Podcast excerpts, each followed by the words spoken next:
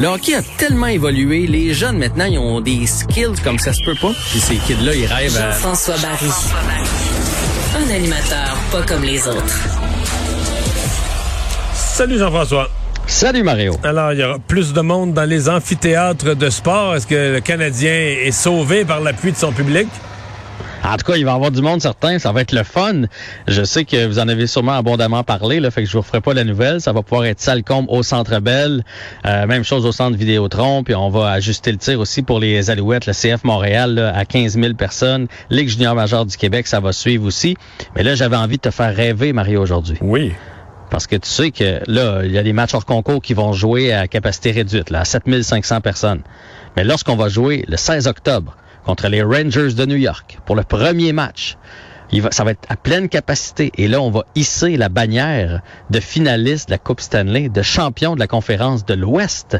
Il va avoir le trophée qui va être là, le, le trophée Clarence Campbell, la première fois qu'il Ah, va on être au Centre là, ils n'ont pas gagné la Coupe Stanley, mais ils ont gagné quelque chose quand même. là.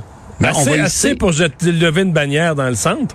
Ben oui, puis je suis certain que le trophée va être là de façon symbolique au centre de la glace. Puis ça va être la première fois, tu sais, on va se le dire, là, dans les séries. Je sais toi, tu as eu la chance d'y aller. Si je me trompe pas, dans les séries, mais c'était rare les gens qui avaient accès à des billets, qui avaient accès au Centre Bell. Moi, je suis allé à la seule victoire contre Tampa Bay. Ah bon, ben tu vois, tu, tu leur as porté chance. Il aurait fallu t'amener Voilà. partout. Ça- Parce qu'au prix, que ça m'a coûté, que- au prix que ça m'a coûté une fois, euh, c'était assez. là. C'était un événement. T'aurais pas C'était un hein? voyage qu'on n'a pas fait autrement.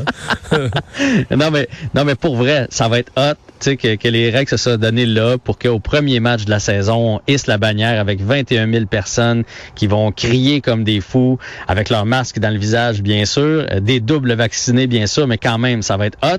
Puis, je te fais rêver encore plus, ça va quand même être le retour de Jonathan Drouin. Puis, on s'attend à une belle ovation pour Jonathan Drouin lors de la présentation des joueurs. Fait encore là, 21 000 personnes qui Puis vont là, être dans les... Et, et tout ça, tous ces applaudissements que tu viens de nous décrire, ça va être euh, surmultiplié quand Jonathan Drouin va avoir son truc du chapeau. Ben voilà. Au Et début de la troisième période, son troisième but et les premières étoiles du match. Ouais. Le problème, euh, c'est qu'on va jouer contre les Rangers, puis les Rangers vont avoir une bonne équipe euh, cette Ah oui? année. Là. Ouais, je pense qu'ils vont avoir une bonne équipe. Beaucoup de jeunes qui poussent là-bas. Je pense que ça a été une erreur de parcours pour eux autres l'année prochaine, mais on reviendra pour tout ça. Rêvons aujourd'hui Bon. à ce, à ce centre belle à pleine capacité. C'est des bonnes nouvelles et tant mieux euh, qu'on donne un peu d'accès aux doubles Mais- vaccinés. Et là, qu'est-ce qui se passe? Est-ce que les joueurs du Canadien jouent trop dur au camp d'entraînement? Hey, non, mais je ne sais pas ce qui se passe. Remarque aujourd'hui, je sais pas si tu as vu la séquence entre Romanoff et Gallagher euh, qui se sont échangés des coups devant le filet. Tout, tout à fait légal, là, mais ça montre à quel point, même dans les entraînements, les gars se donnent.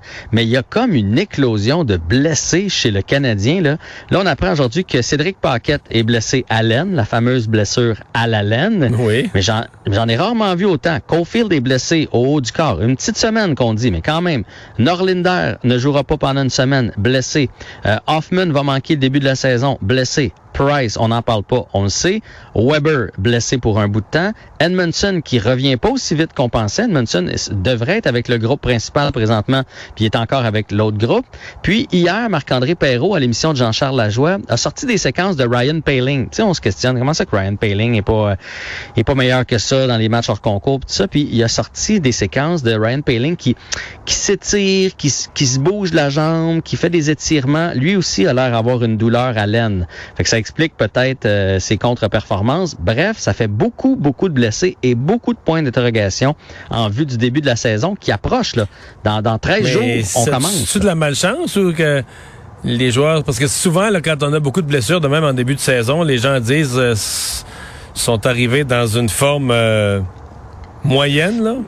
Ouais, ben j'ai essayé de mettre ça sur le dos du fait qu'on avait joué longtemps. Le Canadien a quand même pas eu une longue pause, mais en même temps, Hoffman arrive d'une autre équipe. Cédric Paquette arrive d'une autre équipe. Norlinder arrive euh, de l'Europe. Fait qu'il y a pas, euh, je, je, pense que c'est de la malchance. Là, je peux, peux pas croire que tout le monde n'était pas en bonne shape lorsqu'on s'est présenté au camp du Canadien, puis que tout le monde traînait des blessures des séries de la Coupe Stanley.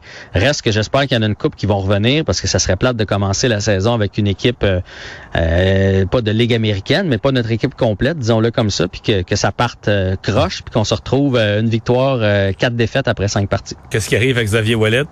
Xavier Ouellet a été retranché aujourd'hui. Il passe par le balotage. Ben, c'est une formalité. Là. Il s'y attendait, surtout avec le nombre de, bons défenseurs qui poussent là, chez le Canadien de Montréal.